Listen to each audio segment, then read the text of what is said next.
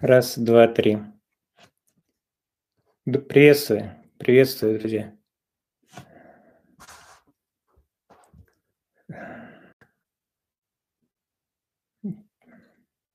Добрый вечер, друзья. Я сразу хотел извиниться, потому что э, рассчитывал на админа, но вот до сих пор он почему-то не вошел на контакт. Поэтому я другое окошечко открыл. Э, но я вопросы переписал, которые предварительно задавали, и поэтому на них э, отвечу, друзья. Еще раз всех приветствую. Те, кто добавляется, прошу извинения за такие неудобства, что приходится с одного чата на другой перебегать. Если вы позволите, я сразу же начну с вопросов, а потом в этом контексте буду отвечать э, в соответствии с тематикой. Есть ли просветление или его нету. Э, но сейчас, если вы позволите на вопросы, пожалуйста, друзья, я не все вопросы могу ответить, поскольку в чате у нас уже более 120 человек у меня показывает – Поэтому имейте в виду, я э, записал уже вопросы с предварительного чата, и по ним буду отвечать. Э, хотел здесь анонсировать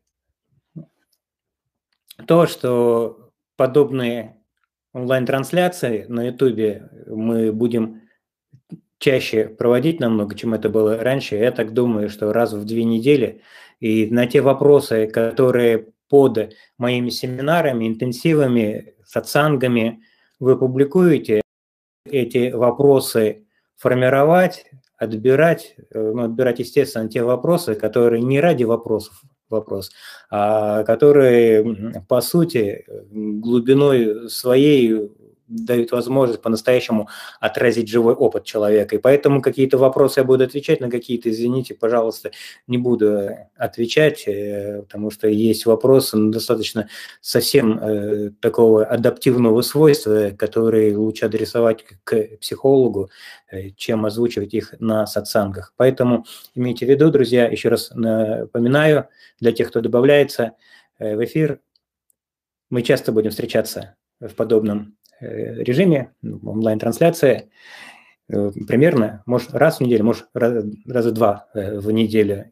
Это я создал для того, чтобы отвечать на ваши вопросы, поскольку на YouTube и во всех практически социальных сетях сидят админы и помогают мне, и поэтому на вопросы они не могут ответить. Вы имеете в виду, что нет ответов сразу же, ну потому что просто уже не хватает времени, физического времени отвечать на эти вопросы. И вот э, в таком э, режиме я буду интересные вопросы э, собирать и потом уже в подобном онлайн-эфире отвечать на них. Эм, так, друзья, давайте я сейчас тогда быстренько буду зачитывать вопросы, и в дальнейшем уже мы будем соприкасаться к вопросу, тех э, глубинных переживаний самого себя, которые так или иначе многих вас затрагивают, и вопрос, есть ли просветление, либо нету, кто-то сомневается, кто-то спорит, кто-то фанатеет от этого, от этой идеи. Вот почему это происходит, почему происходят различные формы откатов, все об этом я сейчас с вами поговорю. У нас эфир примерно два часа будет длиться, и я думаю, что, в принципе, на какие-то вопросы интересные в чате, если админ, э, тот админ, кто мне обещал помочь, Э, подойдет, он тоже будет отсюда фильтровать и уже мне адресовать уже на другой источник. Поэтому в данном случае я уже приступаю к вопросам. Хорошо, друзья? Э, первый вопрос. Эм, человек писал, я вот имя, к сожалению, не записал его, но возможно, что он узнает свой вопрос. Я на зеленом желтом рубеже и прорваться недопонимаю как. И обратно уже, точка, обратная точка уже пройдена. Меня как на американских горках качает то в личность, то за нее не получается ощутить первоисточник. Какие-то образы всегда вылезают и играют. Что с этим делать? Они видятся, но и в отождествлении порой втягивают. На ментальном уровне я все четко понимаю, о чем ты говоришь, смола, саламат, и в смысловом контексте все концы сходятся с концами, а. Э, эмпирический опыт э, не получается. Проявляются какие-то затыки, которые тормозят процесс эмпирического опыта. Всегда проявляется тот, кто это хочет, не могу прорваться через него. Но, во-первых, э, вопрос звучит от первого лица. Это, знаете, вот в таких ситуациях, да, вот когда человек уже все прозрел, у него все пазлы состоялись, все, все практически уже увиделось, распозналось, то в данном случае для такого человека необходимо э, не улавливать, ну, вернее, не пытаться прорваться, потому что не пройти все злому, ибо оно множится. Потому что в этом сопротивлении это и возникает уплотнение вот э, образа «я», идея самом себе, а не прорыв, то есть не терминами боевых действий. Здесь мягче, как говорится, дверь на себя открывается. Здесь гораздо важнее распознать, уловить, увидеть, как возникает импульс деятеля, который хочет прорваться. Потому что именно вот этот потенциал действия он не видится, он вне сознательно, поскольку есть определенная эталонная модель самого себя. Как бы мы ни бравировали с духовными идеями, с идеями просветления, идеями адвайты, неоадвайты, но мозг не может выйти за пределы своих собственных биологических функций. И то, что в геноме прошито миллиона лет эволюции, в подсознательном стремлении организма, всей подвижной системы стремиться к безопасности, то есть к определенному прогнозу, это невозможно преодолеть. Это необходимо уловить, как отче нас, просто осознать это. Да, на каком-то этапе это видится как безысходность, но именно вот это ощущение безысходности, ощущение тупника, ощущение безвкусия, ощущение бессмыслия, оно дает возможность самой психике реконсолидировать. То есть объясняю проще, э, депрограммировать установки, то есть рассогласовывать те установки, те базовые какие-то социальные инстинкты, которые нам внушили с детства. И это очень важный такой показатель, что чем дольше человек э, жил с идеей своего собственного несовершенства, тем больше эта модель себя идеального и эталонного мозг формирует в будущем необходимо понять, что человек живет по биологическим принципам, но искусственно маскирует их социальными установками. И вот представьте, миллион лет эволюции в геноме на уровне трипледов сформировали инстинкт самосохранения. И этот инстинкт самосохранения, который прописан в геноме человека, в его коде, он таких ситуациях, когда идет эта реконсолидация, перепрошивается. По сути, происходит метаморфоза. Та самая метаморфоза, которая позволяет бабочке через переходное состояние куколки перейти в состояние бабочки. Я, естественно, сейчас очень упрощенно э, ассоциативные образы прикладываю, чтобы понятнее это было всем, поскольку считается, что я слишком много э, терминами пользуюсь, но только потому, что научный язык, он все-таки менее спекулятивный. Если взять э, духовный контекст, духовные идеи, идеологии, уже которые тысячелетия люди убивают друг друга за то, что слово непонятное. А вроде бы они об одном говорят, но то, что слово означает, порой неверно воспринимается другой ментальностью, другим идеологическим компонентом. Поэтому там война идет. А научное объяснение, все-таки наука, она умеет договариваться, как будем объяснять, как на это будем смотреть. И наука, она помогает друг другу, хотя наука в своей собственной парадигме декартовской тоже застряла. Поэтому не надо науку возвеличивать в рамки э, какой-то иконостаса. Э, это просто как э, формулировка. Поэтому если все-таки чище, глубже распознавать э, то, какими символами я оперирую, то они менее двусмысленны, чем терминология Адвайты, чем терминология религиозных аспектов. Поэтому э, все-таки к примеру, мне было очень интересно узнать, почему онкология у Саламата у меня как будто исчезла в 2012 году, начала уходить. Это было просто интересно. И когда есть живой интерес, и когда человек опирается именно на вкус самого себя, на вкус живого путешествия, когда он э, стремится познать, а не успокоиться, а это очень важный принцип, это очень важный шифр и ключ. Одно дело человек ищет из живого самого себя, другое дело он ищет, желая компенсировать, желая подавить, желая блокировать, желая найти убежище. То такого человека все время будет вот это ощущение отката, потому что желание успокоиться желание утешиться, желание найти убежище – это то, что противопоставляется фантомным проблемам. И в этом основная патология человека, что он стремится успокоиться от того, что сам себе в своем воспаленном воображении создает. И подобная форма отката на самом деле это важная составляющая часть, э, составляющая часть психологической корреляции, то есть э, синхронизации, то есть баланса, если еще упрощеннее говорить. Вы не можете в себя все время дышать. Вдох, выдох, вдох, выдох. Но вы никогда не объясняете себе, что выдох – это плохо. Это часть, это составная часть жизни. Мы не можем, повторять все время вдыхать себя. Поэтому эти качели необходимо распознавать, что амплитуда этих движений, оно все короче, меньше и меньше становится. Но когда есть потребность успокоиться, то мозг создает самому себе идеи, которая должна через что-то прорваться. На самом деле прорваться через собой уже, в себе же выдуманные образы. И поэтому мозг и ныне там. То есть не протився злому, ибо это множится. Давно уже было сказано.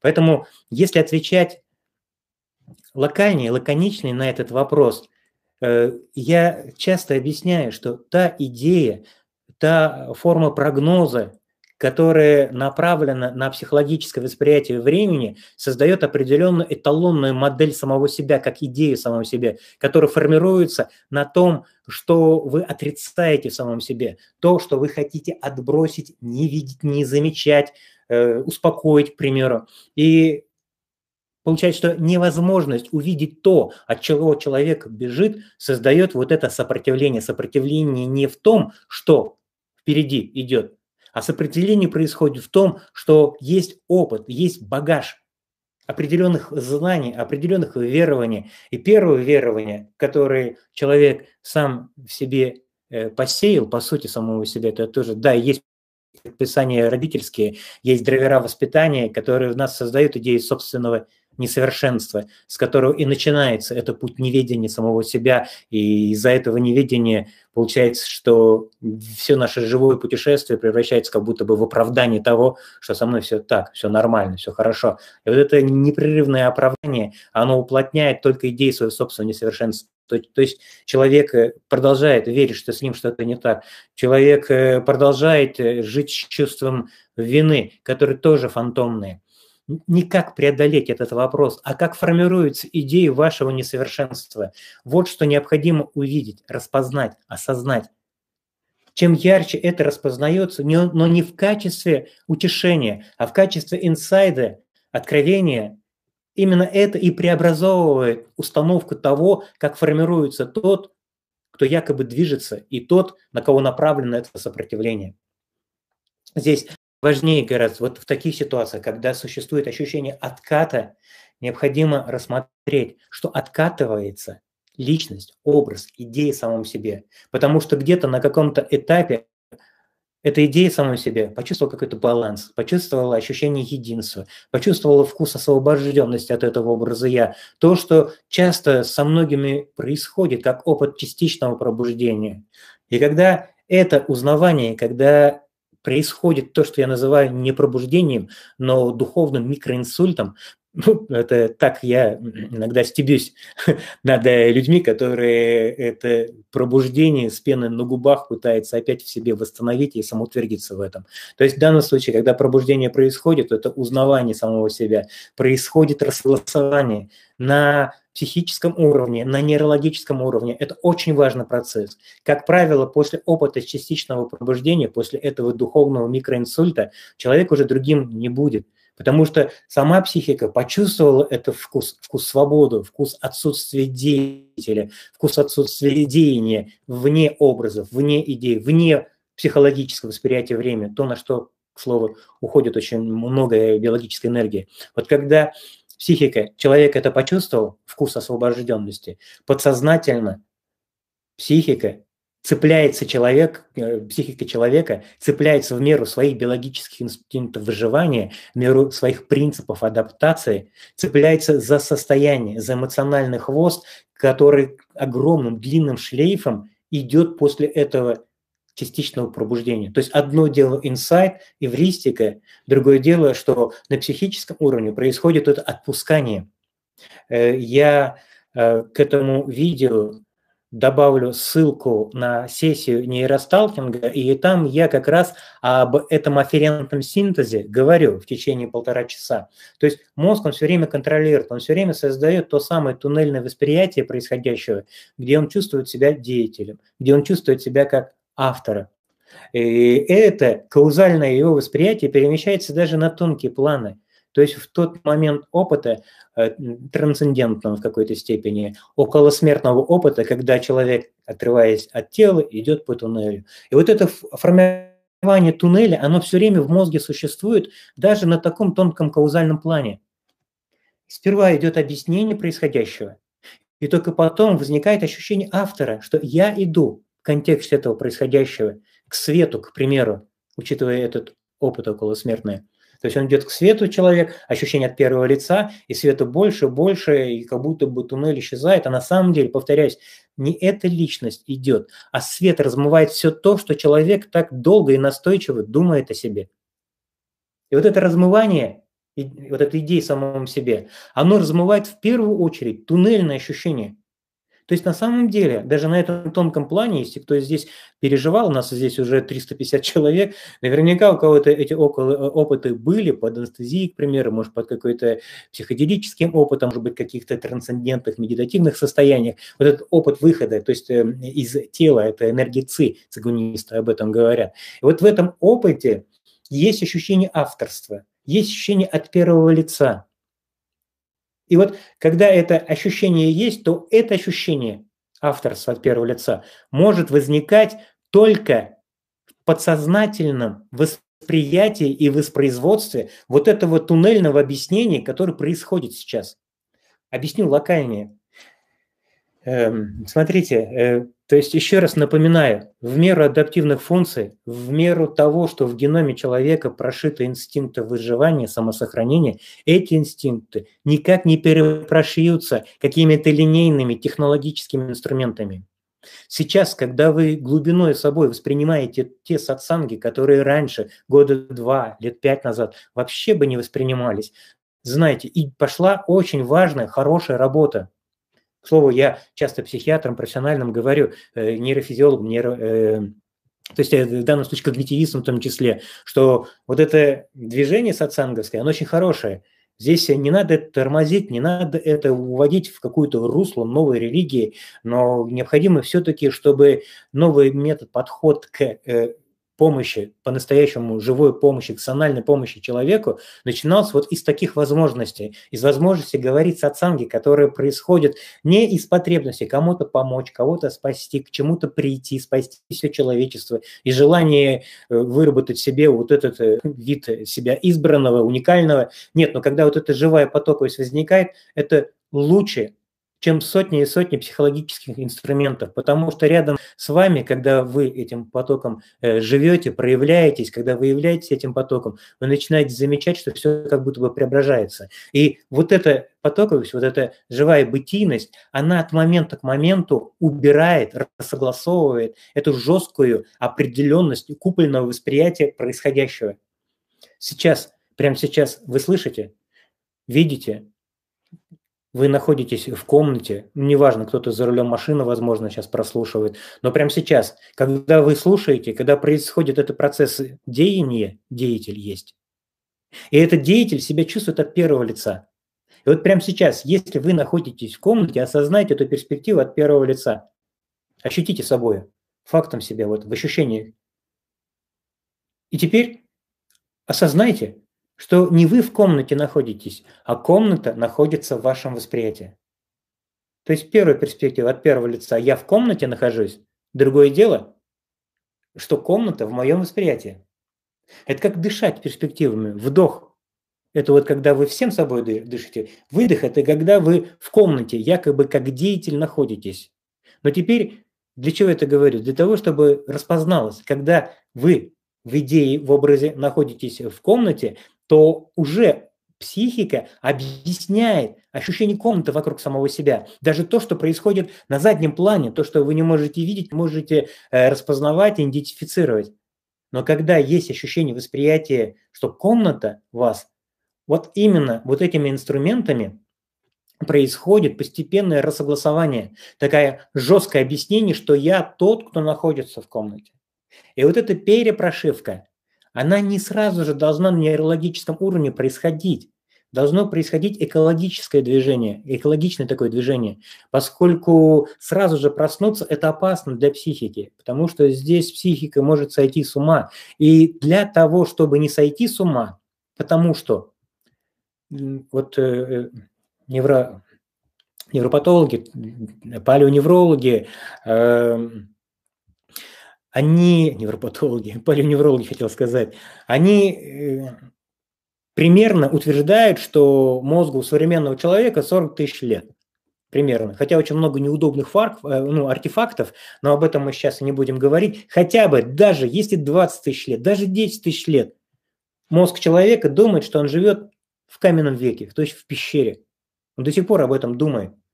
И в этом отношении сойти с ума для особи человека, для самого человека. Это значит, что его выкинут из этой пещеры, потому что он разоблачит все племя своими криками, своими выходками. То есть таких людей, и даже вот э, в Инквизиции, которая была там 200 лет назад, чего далеко-то ходить, таких людей сжигали. Э, в России к блаженным, в исторической России к блаженным относились мягко – как бы не то, что принимающие, не то, что даже мягко, а внимательно к ним относились, потому что из них очень многие пророчества выходили, которые помогали на каком-то уровне соци- социальном как бы выживать на, на культурологическом. Так вот, э, это к слову к тому, почему вот в нашей ментальности идет такой ренессанс пробуждения. Э, потому что, да, определенно на геноме сформировалось именно то, что сойти с ума, в принципе, это нормально, э, быть сумасшедшим. Но учитывая геном человека, учитывая то, что человек резко, быстро хочет проснуться за счет каких-то инструментариев, за счет каких-то психоделических инструментов. Я на вопрос о микродозинге по поводу мухоморов даже ну, не хочу отвечать. Есть у меня э, семинар э, в рамках программы «Просвет», и там о психоделике я говорю, в том числе говорю о микродозинге. Он важен, нужен, но понимаете, это, ну, это интересно все это испытывать, но нельзя это на конвейер переводить, потому что метаболический процесс у каждого человека разный, и к одному общему знаменателю в этом ответе не подойдешь. Нужен микродозинг, либо нету. Говорить об этом – это просто кого-то подталкивать, к Голгофе. Это всегда индивидуальный человек распознает, и только индивидуально, и только фактом себя и собой. Поэтому, еще раз напоминаю, то, что человек откатывает в этих плоскостях, это не есть плохо, Потому что многие вещи, которые с вами происходят, друзья, в виде отсутствия смысла, отсутствия вкуса, потери памяти, либо э, то, что вас обесточили, вас как будто бы обезболили, и вы не чувствуете реальность происходящего. Эм, нарушение режима сна. То, что ум оценивает в минус, на самом деле он неверно дает характеристику тому, что происходит. Он это объясняет в рамках своих прежних парадигм. А в старые меха не нальешь новое вино, оно портится. То есть у вас состояние новые пошли, а меха объяснений старые. И поэтому то, что вами воспринимается прямо сейчас даже как откат, как ощущение отката, это та самая благость, которая позволяет вам экологично пробуждаться. Плюс один градус, плюс один, то такое оттаивание. И поэтому э, здесь, по крайней мере, в таких ситуациях необходима ясность. Потому что глубина ясности, глубина проницательности, она прямо пропорциональна уровню вашего психоэмоционального состояния, такого спокойного переживания себя без идей и вне идей. Тогда вот эти боевые сводки, как прорваться, как убить эго, как убить ум, они не будут возникать, потому что подобная демонизация – это как тонкое скрытое насилие, направленное на самого человека, который оперирует этими терминологиями.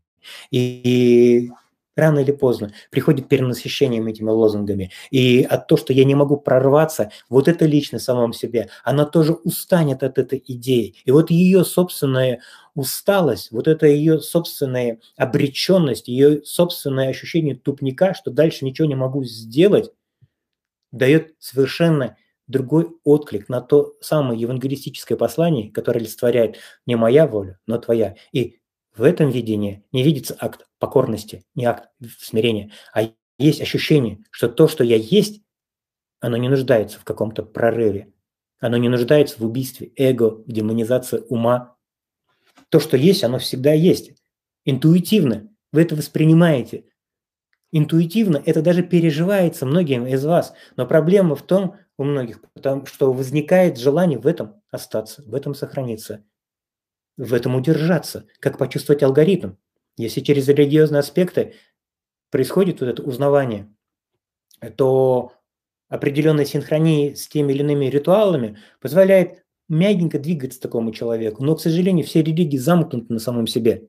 И вот это некое кольцо, некое ощущение какого-то авторитета духовного э, не позволяет человеку собой узнавать то, как формируются эти идеи. Поэтому, друзья, хочу этот вопрос резюмировать, но он основополагающий, подобно вопросу отката. Э, здесь хотелось бы еще раз сказать, я эм, в основном объясняю для тех, кто застрял, не для тех, кто хочет пробудиться, не для тех, кто вожделеет это просветление, пробуждение. Они в это должны наиграться, и потом это само по себе будет устаканиваться, когда э, чем больше идея э, просветления, тем больше вот что-то здесь коробит и зудит, э, что ты не можешь сделать последний шаг. Вот человек должен в это наиграться. Я в основном взаимодействую с теми людьми, кто застрял, кто устал от этого желания. Я э, в основном э, общаюсь с теми, кто что-то начинает улавливать и за пределами любой мотивации, любого какого возникшего стимула, пришедшего из опыта. Вот с теми общаюсь. Я могу мягко отвечать, конечно же, так лайтово. В этом ничего сложного нету, говорите сатсанги. Но интересно то, что большинство из вас, сколько, ну, уже 500 человек у нас, э, большинство из вас, друзья, сами спокойно можете говорить сатсанги. И это в нейросталкинге, в рамках э, своего проекта, я объясняю, что это неплохо проявлять эту потоковость. Потому что именно вот в этом проявлении потоковости и происходит еще более глубокое и быстрое, интенсивное, и причем экологическое, экологичное рассогласование всех этих образов и идей. И поэтому на каком-то этапе я даже в нейросталкинге настаиваю на том, чтобы человек начал это говорить. Потому что когда на, как, на этом этапе, да, ну вот на первичном практически, человек говорит сатсанге, в первую очередь такой человек помогает не кому-то, а самому себе. Это как учителя. Я так долго об этом говорил, что наконец-то понял, о чем говорю. Также здесь возможность где-то сознательно в это говорить и улавливать, как происходит вот расхлопнутость, происходит вот как вовлеченность такой в некую такую живую прострацию, где динамика есть, где говорение есть, а говорящего нету. Это ведет к рассогласованию вот этих жестких определенных образов и идей самому себе, которые создают форму и образ о себе, который пытается прорваться. Проблема не в том, что он пытается прорваться, проблема в том, что этот образ хочет прорваться вот в нечто через идею, через желание э, быть лучше, чем он себя считает на данный момент. И вот эта непосредственная компенсация, так или иначе, вот эти амплитуды этих компенсаций, этих психологических замещений, так или иначе она сокращается. И то, что приходит как безысходность, то, что приходит и видится как откат, Порой это самое лучшее, что и может происходить. И здесь важно в этом всем не успокаиваться, а прочувствовать, что любая форма отката, то, что воспринимается, то, что видится, то, что распознается, кем-то знается, кем-то регистрируется. И вот то, в чем происходит определенная игра этого «я», который якобы откатывается, который якобы не может прорваться, вот это «я», вот эта форма, образ, идеи, оно тоже в чем-то восприятие, тоже в чем-то узнавание. И вот эта степень вот этого узнавания – это не акт контроля.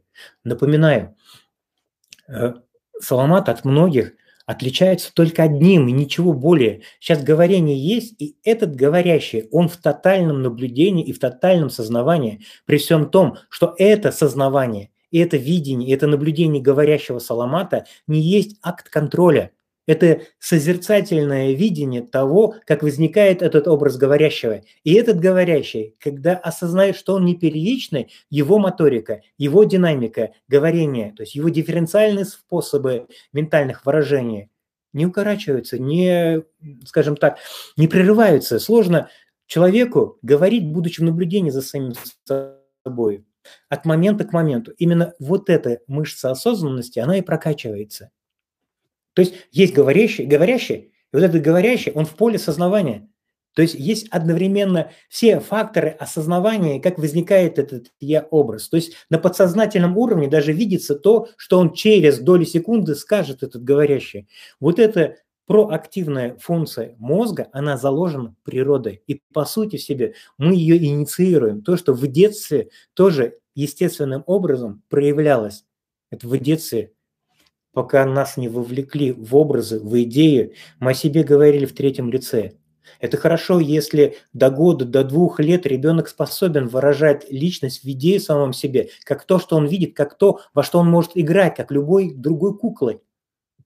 Другое дело, что когда ребенка насыщает образами и идеями через идеологические компоненты, выстраивая определенную модель будущего, то такой ребенок он уплотняет в себе качество деятеля, и поэтому он уже что-либо делает за обратную социальное поощрение, за обратную ту или иную компенсацию. Это биологические инструменты, их э, необходимо учитывать, осознавать. Нужно признать мощь этого зверя, который на биологическом уровне имеет свою мудрость, свою природу, свою закономерность. И когда возникает это видение – подобный центр, подобные корни, скажем так, этого видения, когда возникает это чистое, живое принятие всего происходящего, вот тогда-то и вот это осознавание чистое живое начинает распознавать все процессы, явления, события, которые происходят не с вами, а через вас. И вот это видение, что все, что бы ни говорил, что бы ни происходило, оно видится и распознается, так или иначе, у многих из вас уже начинает э, распознаваться. То есть, э, так или иначе, большинство из вас уже наверняка чувствует эту потоковость, чувствует это состояние целостности, когда что-то э, говорится, но нет говорящего. Вот я об этом это и говорю. И здесь к этому никаким намерением, никаким ритуалом никто не прорвется. Любая попытка прорваться в этом – это уже сам, сама бронь, сама непосредственно такая стена, которая не позволяет искриться всему вашему живому опыту. Поэтому вопрос о том, касательно этих качелей, э, надо понять, что система себя балансирует. Потихонечку, потихонечку балансирует. И этот баланс, вот это ноль нуля – необходимо на индивидуальном уровне каждого почувствовать, потому что здесь есть еще вопросы, сейчас одну минуту, друзья, здесь есть вопросы, э, которые тоже можно было бы озвучить. Это кто-то задавал, сейчас не помню имя уже, э, вопрос того, насколько индивидуально это все коррелируется. Именно вот это качели, насколько можно идентифицировать, а что мне надо – в данном случае, э, какие инструменты мне нужны, чтобы это идентифицировать. Вот на этот вопрос, повторяюсь, дружище, я не помню э, твое имя, но очень помню, что ты хорошо сформировал этот вопрос, я его куда-то в другое место э, разместил, видимо.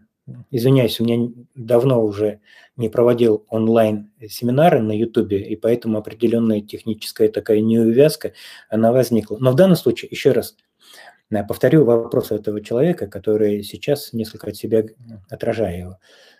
Насколько вот эта корреляция, насколько вот это устаканивание, вот это ноль нуля, возникает у каждого конкретного человека. Да, это у каждого конкретного человека выражено в индивидуальном распознавании в первую очередь своего вкуса.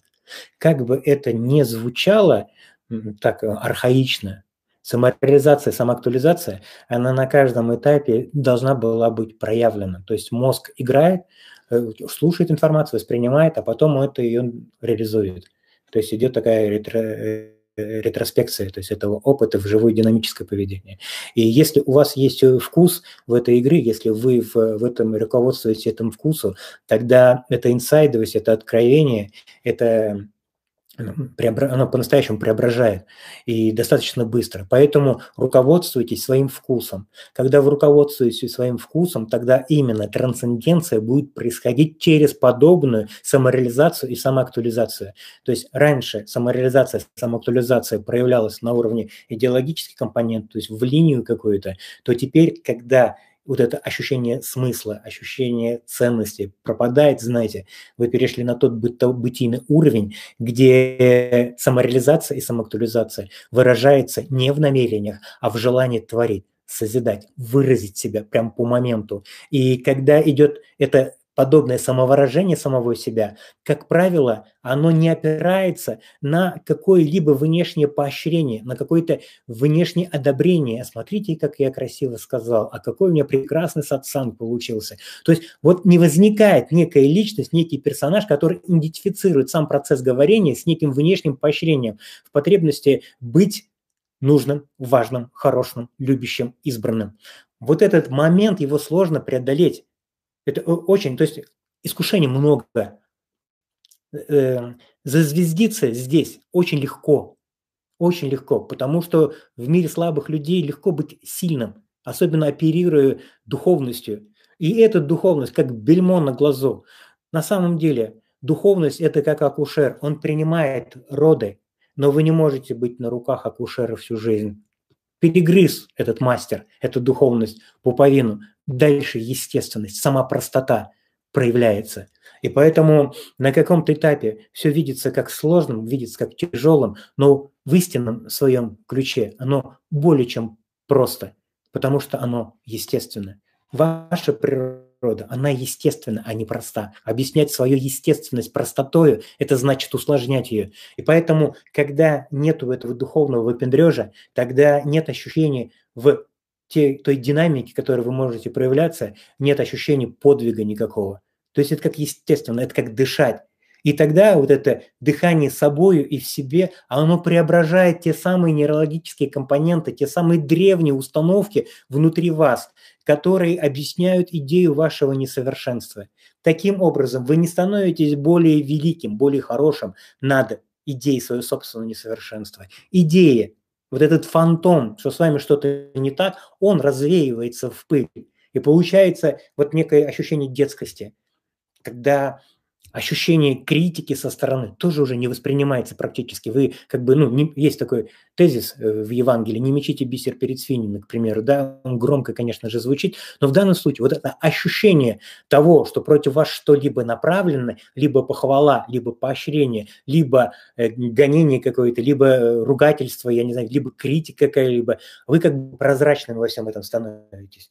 То есть ну, смысла нет никаких вступлений в споре, не потому что смысла нет, а нету того, кто генерирует этот смысл в вас. Вы всегда живые, вы всегда как естьность, как данность самого себя.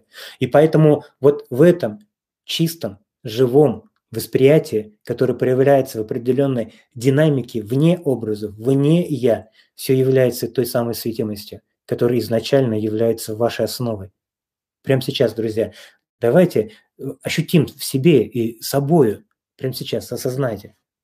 Сделайте такой тонкий стоп-кадр. Не надо спешить за моими мыслями, да, за моими объяснениями, потому что ассоциативные э, зоны, они будут все время как бы сверять ожидаемое с действительным. Верните себя себе прямо сейчас. Ощутите живого себя, бытийного. То есть по ощущениям, прямо сейчас, вы можете почувствовать внутреннее состояние. Ощутите. Вот как вы чувствуете? Если вы играете интерпретациями, а не интуитивно воспринимаете, то, естественно, ассоциации здесь будут э, ну, свою, скажем так, игру играть. Но прямо сейчас, там, где нет ассоциации, прямо сейчас, именно в ощущениях самого себя, почувствуйте определенное психоэмоциональное состояние. У кого-то доверие, оно может превратиться в слепую верю. Но поэтому, опять, увидели это доверие, оно тоже видится, оно тоже распознается. У кого-то сопротивление – кто-то думает, размышляет, пишет, что Фламот быстро говорит, непонятно говорит, но внутри самого себя. Обратитесь внутри самого себя к тому присутствию самого себя, который не оперирует этими объяснениями, который уже явно, сущностно выражен в самом себе. И в этом ощущении самого себя осознайте вот внутреннее ощущение психоэмоционального качества. внутреннее индивидуальное, оно отражается во внешнем индивидуальном. Оно отражается в теле. То есть то, что внутри чувствуется, тело отражает. Тело – это уплотненный ментал. Оно всегда реагирует на те или иные психологические установки и реакции на эти выводы. Но прямо сейчас внутри этих ощущений, внутренне индивидуально, проявлено во внешнем индивидуально, в теле. Тело, оно очень честное. Тело как сталкер, оно всегда говорит теми или иными соматическими проблемами о той фальше, которая произошла до той проявленной боли. Поэтому с болью не надо бороться. То отвечаю уже на вопрос следующего э, человека, который задавал вопрос тела боли. С этим как бы сложно пробудиться. Да на самом деле, вот э, когда есть сопротивление этой боли, э, не в самой боли сложно пробудиться, а в том, кто переживает эту боль на уровне психоэмоционального страдания, переживание страдания. Э, в здоровом теле здоровый дух – большая редкость. Я мало видел в здоровых людях вот этот дух живой, э, потому что там нет смирения, там еще есть гордыни, там еще есть перспективы, там еще надменность, доминация во всем есть. А, но когда человек умирает, я часто с такими людьми встречаюсь, в их глазах настоящий блеск искра Божья. В их по-настоящему преобразовывается жизнь, узнавая самому себя. Потому что ничто в этом человеке, никакой персонаж не создает психологическое восприятие, что есть ощущение того, что я спасусь, что будет все хорошо в будущем. То есть психологическое восприятие такого человека, который все пятую стадию смерти, об этом я часто говорил, говорю, пять стадий принятия смерти – это неверие, это агрессия, это торг, это депрессия, и это истинное смирение. Вот такие люди на пятом, на истинном смирении, у них они полностью из этой боли состоят, но не уже не состоят из страдающего. И вот этот механизм тоже необходимо учитывать. Поэтому тело – это соматическое проявление. То, что человек играет там где-то, и тогда он сыграл во что-то, либо в перспективу самого себя, и внутри уже создается ощущение некого деятеля. И вот в тело начинает отражать ту неправду самого себя, где вас нету в моменте, где вы не, не есть у самого себя, где вы не есть проявленное живое э, самосознавание самого себя, где как вы есть идея. И тело всегда вот оно хватается этими идеями и как бы говорит, кричит соматиками, соматикой, орет, со мной нет проблем, смотри туда, глубже. Чем проницательнее ты будешь рассматривать свой опыт, э, а не вариться в следствиях и в причинах, то есть видеть, э, как возникают сами причины, тем быстрее отклик я дам, отклик освобождения, отклик узнавания. Поэтому не пытайтесь бежать от, от всего того, что, что видится как страдание, там свое милосердие, друзья, своя подсказка, ничто не скрывается. И вот еще раз напоминаю, есть внутреннее состояние, есть индивидуальное, есть внешнее индивидуальное. Но теперь и внутреннее, и внешнее индивидуальное, оно тоже кем-то распознается. То есть и внутреннее состояние, то, как отражает тело, тоже кем-то видится. И вот то, что видит, оно тоже в чем-то поле сознавания. Это та самая четвертая перспектива, которую не инициирует деятель, которой невозможно прорваться, которая происходит, проявляется от потребности прийти туда. Не протився злому, ибо оно множится. Поэтому, завершая ответ на этот вопрос, повторяюсь, э, ответ в себе и собой вы можете получить прямо сейчас, в ощущениях себя, в ощущениях живого и бытийного. Когда вы есть прямо сейчас, нет потребности прорваться к чему-то, кто, что создает психологическое восприятие времени. То есть вы есть самого себя. Но вот это ощущение живого самого себя, бытийного самого себя, естественным образом коррелирует все нейрологические процессы. То есть происходит такое повышение гомеостаза, метаболизм выравнивается, легко становится в ощущениях сознательно, э, просто, так невесомо может казаться, потери тела может казаться – а, это, вот это некая прозрачность. Но на самом деле, вот то, что видится такими компонентами объяснения, на самом деле это выравнивается гомеостаз. И чтобы уловить тот момент, который привел к биологическому балансу, психика автоматически впрыскивает самого себя гормоны. Гормоны, чтобы закрепить, чтобы остав, остаться в том моменте, чтобы понять, осознать, запомнить тот момент, который привел к ему к этому балансу. И поэтому здесь наслаивается психоэмоциональная реальность, которая выражена биологическими инстинктами.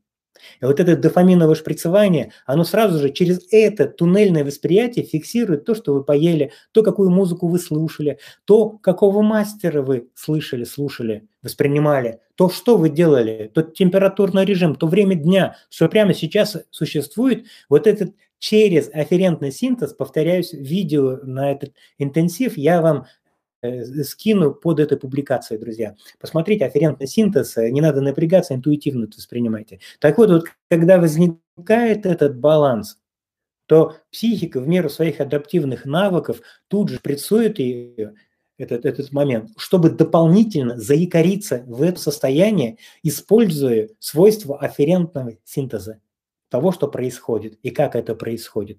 И поэтому он сам, мозг, начинает фанатеть по поводу той или иной музыки, по поводу той или иной еды, которая сопутствовала и предшествовала этому не то что узнаванию, но этому сбросу настроек. И любая форма фанатизма на самом деле это скрытое сомнение, это адаптивный навык, это потребность э, укорениться в этом, сохраниться в этом, удержаться в этом.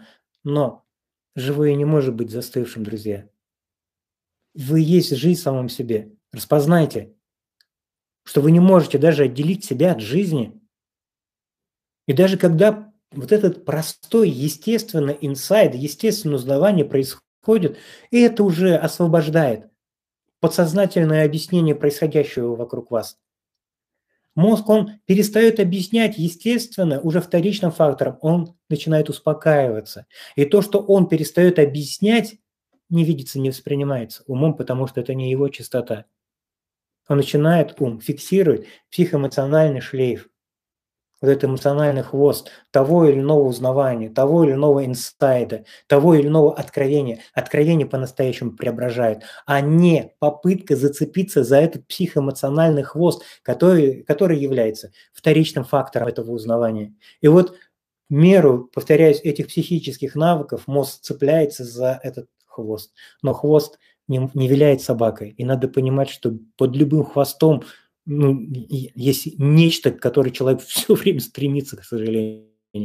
И поэтому, если у вас вырабатывается этот вкус, не то, что вырабатывается, его даже вырабатывать-то не надо, а вырабатывается это узнавание, что вы собой этот вкус переживаете, а не каким-то опытом, не какой-то историей. Тогда не возникнет какого-либо сопротивления в виде э, правильности, рациональности, прагматичности этого вкуса. И вот этот вкус, выраженный вами по моменту и в моменте, он еще быстрее рассогласовывает все установки, все подсознательные объяснения того, что вы где-то там в будущем будете лучше, чем сейчас прямо себя чувствуете, воспринимаете и воспроизводите себя как идею. И именно вот этот вкус он преображает. Наверняка вы, друзья, слышали, видели, что существует сейчас психотерапия смеха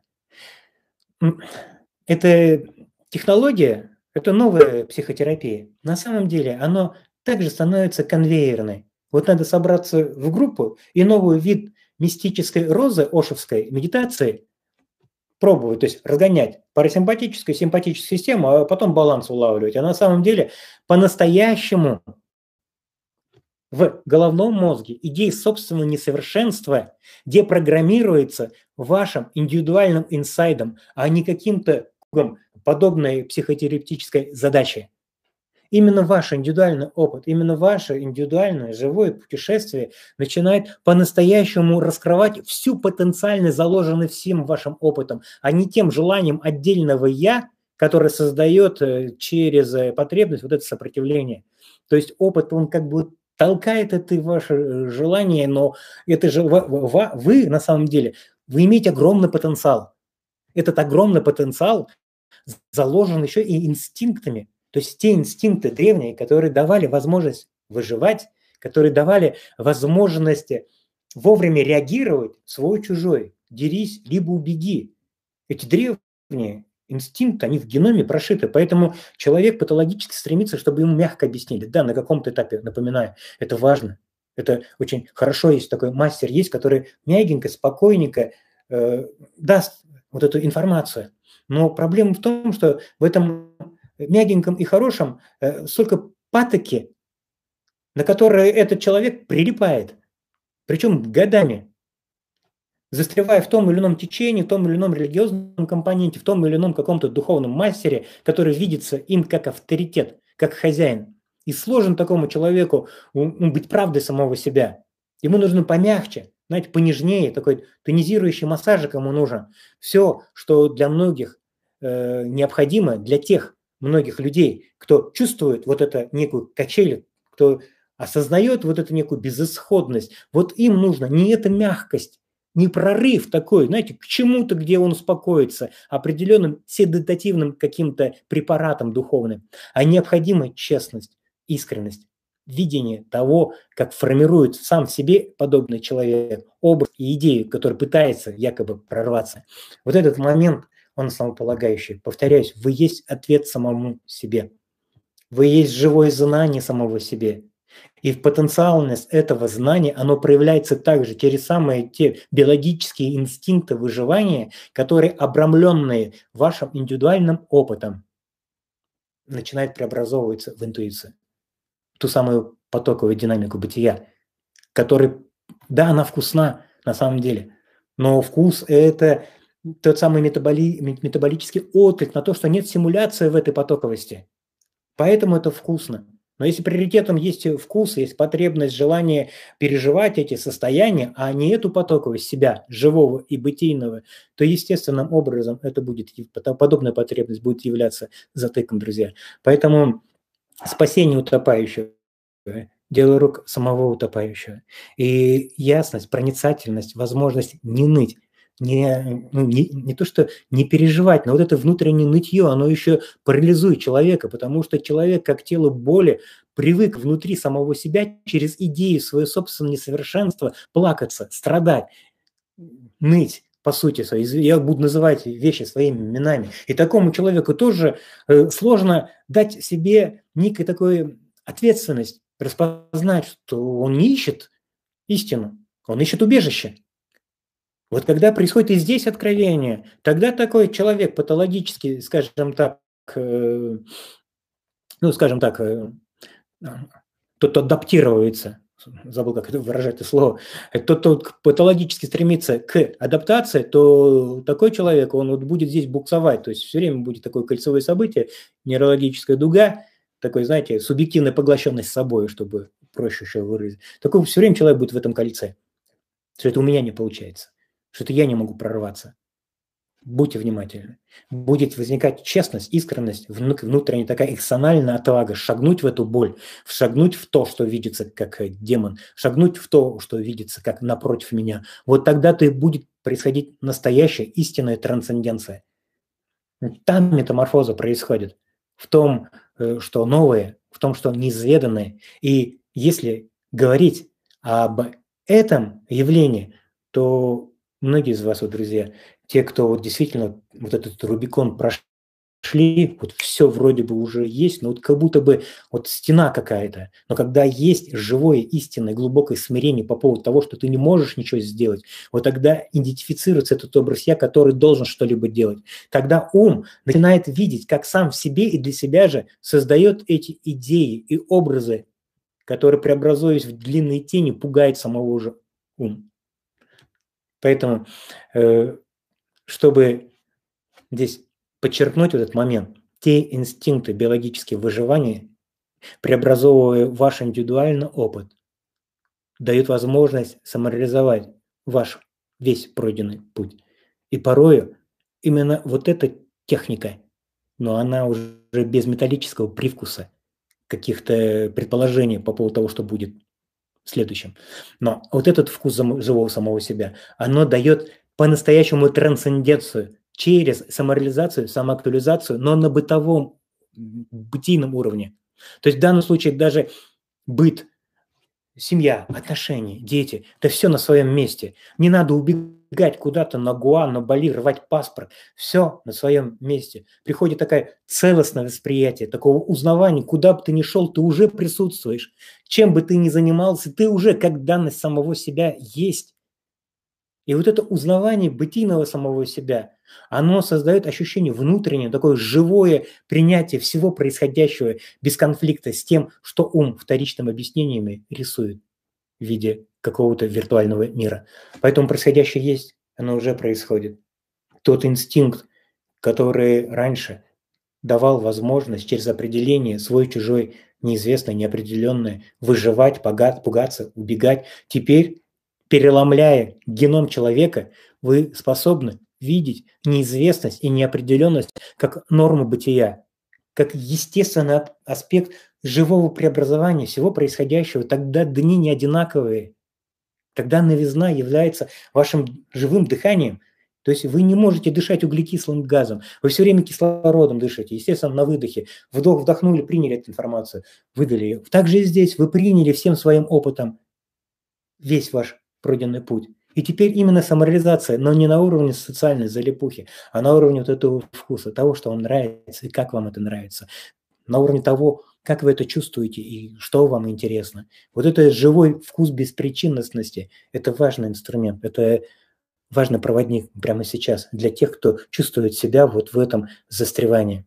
Еще раз напоминаю, именно вот эта потенциальность, вот эта действительно э, живая сила светимости – преобразовывая ваш опыт, создаст ту динамику потоковости, где не будет возникать купольность некого «я», который будет самоутверждаться в этом.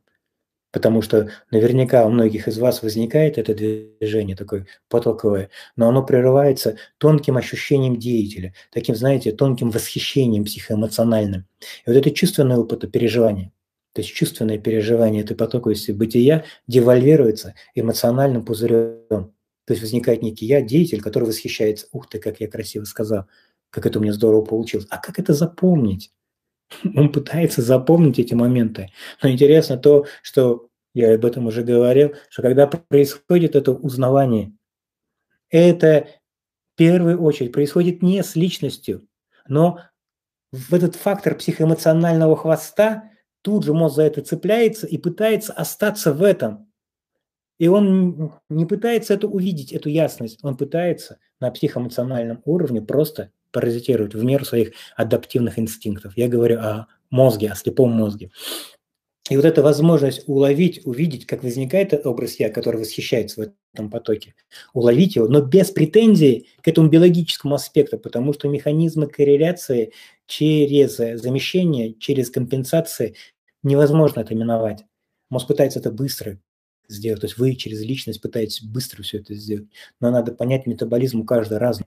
И по-разному это откровение будет. И если вы оживляете свой опыт, тогда вы намного быстрее трансцендируете эти вот эти всполохи этого биологического «я», который восхищен тем, как он проявился. Потому что восхититься можно всегда в ассоциативном сопоставлении с тем, что у меня так раньше не получалось, что у меня так раньше не было. К примеру, это не у всех, конечно же, но это только для тех, кто вот это уже ощущает вкус самого себя бытийно, только для них. Потому что вот этот момент зависания, здесь ясность нужна. Так или иначе, у вас это уже проявляется. И, как правило, вот поток, потоковость, она проявляется спонтанно, не в намерении, не в желании кого-то убедить, не в желании кого-то спасти, не в желании самоутвердиться в этом. Оно расхлопывается. И то, что к этому нет ритуалу, ритуала, нету никакого религиозного подхода, сам этот факт свидетельствует о том, что это ваше естественное состояние, друзья. Невозможно к Богу прийти, можно поверить отдельность от Него и создать его где-то на иконостасе, в углу. В этом ощущении, в живом ощущении себя бытийного, нет ничего, что было бы отдельно от вас. Нет ничего, что можно было бы объяснить. Все, что я сейчас говорю, для большинства из вас, друзья, как будто бы уже знается. Поэтому это не надо знать, чтобы понимать, это необходимо знать, чтобы узнавать. И в этом очень важный шифр. Узнавайте это. Узнавайте, а не знать это, чтобы просто рефлексировать по поводу этого. Потому что каждый момент времени э, зеркало существования по-разному момент отражает. И именно по моменту вы начинаете жить, а вне каких-либо знаний, которые как трафарет пытается на различную ситуацию одинаково наложить. И поэтому вот эта спонтанность, импровизация, вчера просмотрел э, мультфильм э, «Душа» пиксаровский, который получил Оскара, и там весь вкус в джазовании. Джазуйте. вот это джазование, вот этот вкус, вот этот улет вот в некую это межпространственное восприятие самого себя, нет образов, где нет идей, даст тот самый нейрологический ресурс, который на подсознательном уровне, еще раз на это акцентирую ваше внимание, коррелирует все ваши идеи, вашего собственного несовершенства. Очень важно в том, о чем я сейчас прямо говорю, не успокаиваться в этом, не ловить эту волну эмо- психоэмоциональную, а узнавать, раскрываться, трансцендироваться в этом узнавании, в этих, в этих эвристиках. Так вот, вопрос Азамат задал. Эм, в исламе пророк Мухаммед совершил Михрадж в одно мгновение, был во всех точках Вселенной, в раю, в аду и в прошлом, и в будущем. Просветление очень похоже. Скажите, это одно и то же или другое. Это тоже, вот примерно это тоже. В исламе это называется фея, сатори. В Японии, в японских в Японии э, просветление это в буддизме. К нам это очень мягенько прошло, потому что это единственная религия без э, Бога, без э, я какого-либо в буддизме. То есть фея в исламе. То есть да, вот прямо сейчас осознайте, это не то, к чему можно прийти, это в том, в чем формируется личность, в том, в чем формируется образ и идея. И поэтому, когда это объясняется, объясняется это из сути порой, но то, как последователи это услышат, ну, видят, слышат, они интерпретируют это по-своему. И поэтому, если говорить про ислам, там, про христианство, именно поэтому, что различные интерпретации создают очень много еще достаточно отдельных таких религиозных аспектов, но помещенных внутри этого кокона религиозного. И поэтому там из-за того, что яйцо с утра не с той стороны разбили, одна и та же религия, одна и та же нация могут порвать себя, что называется, поубивать самого себя, исключить другого из своего собственного восприятия. Но вот это узнавание, да, это то самое, Замат. То есть, еще раз, давайте вот это прочувствуем.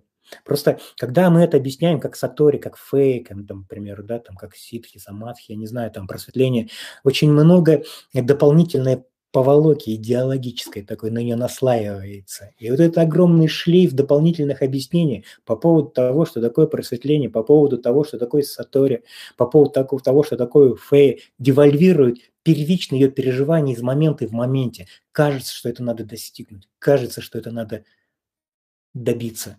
Отвоевать это вообще кажется очень сильно и многим.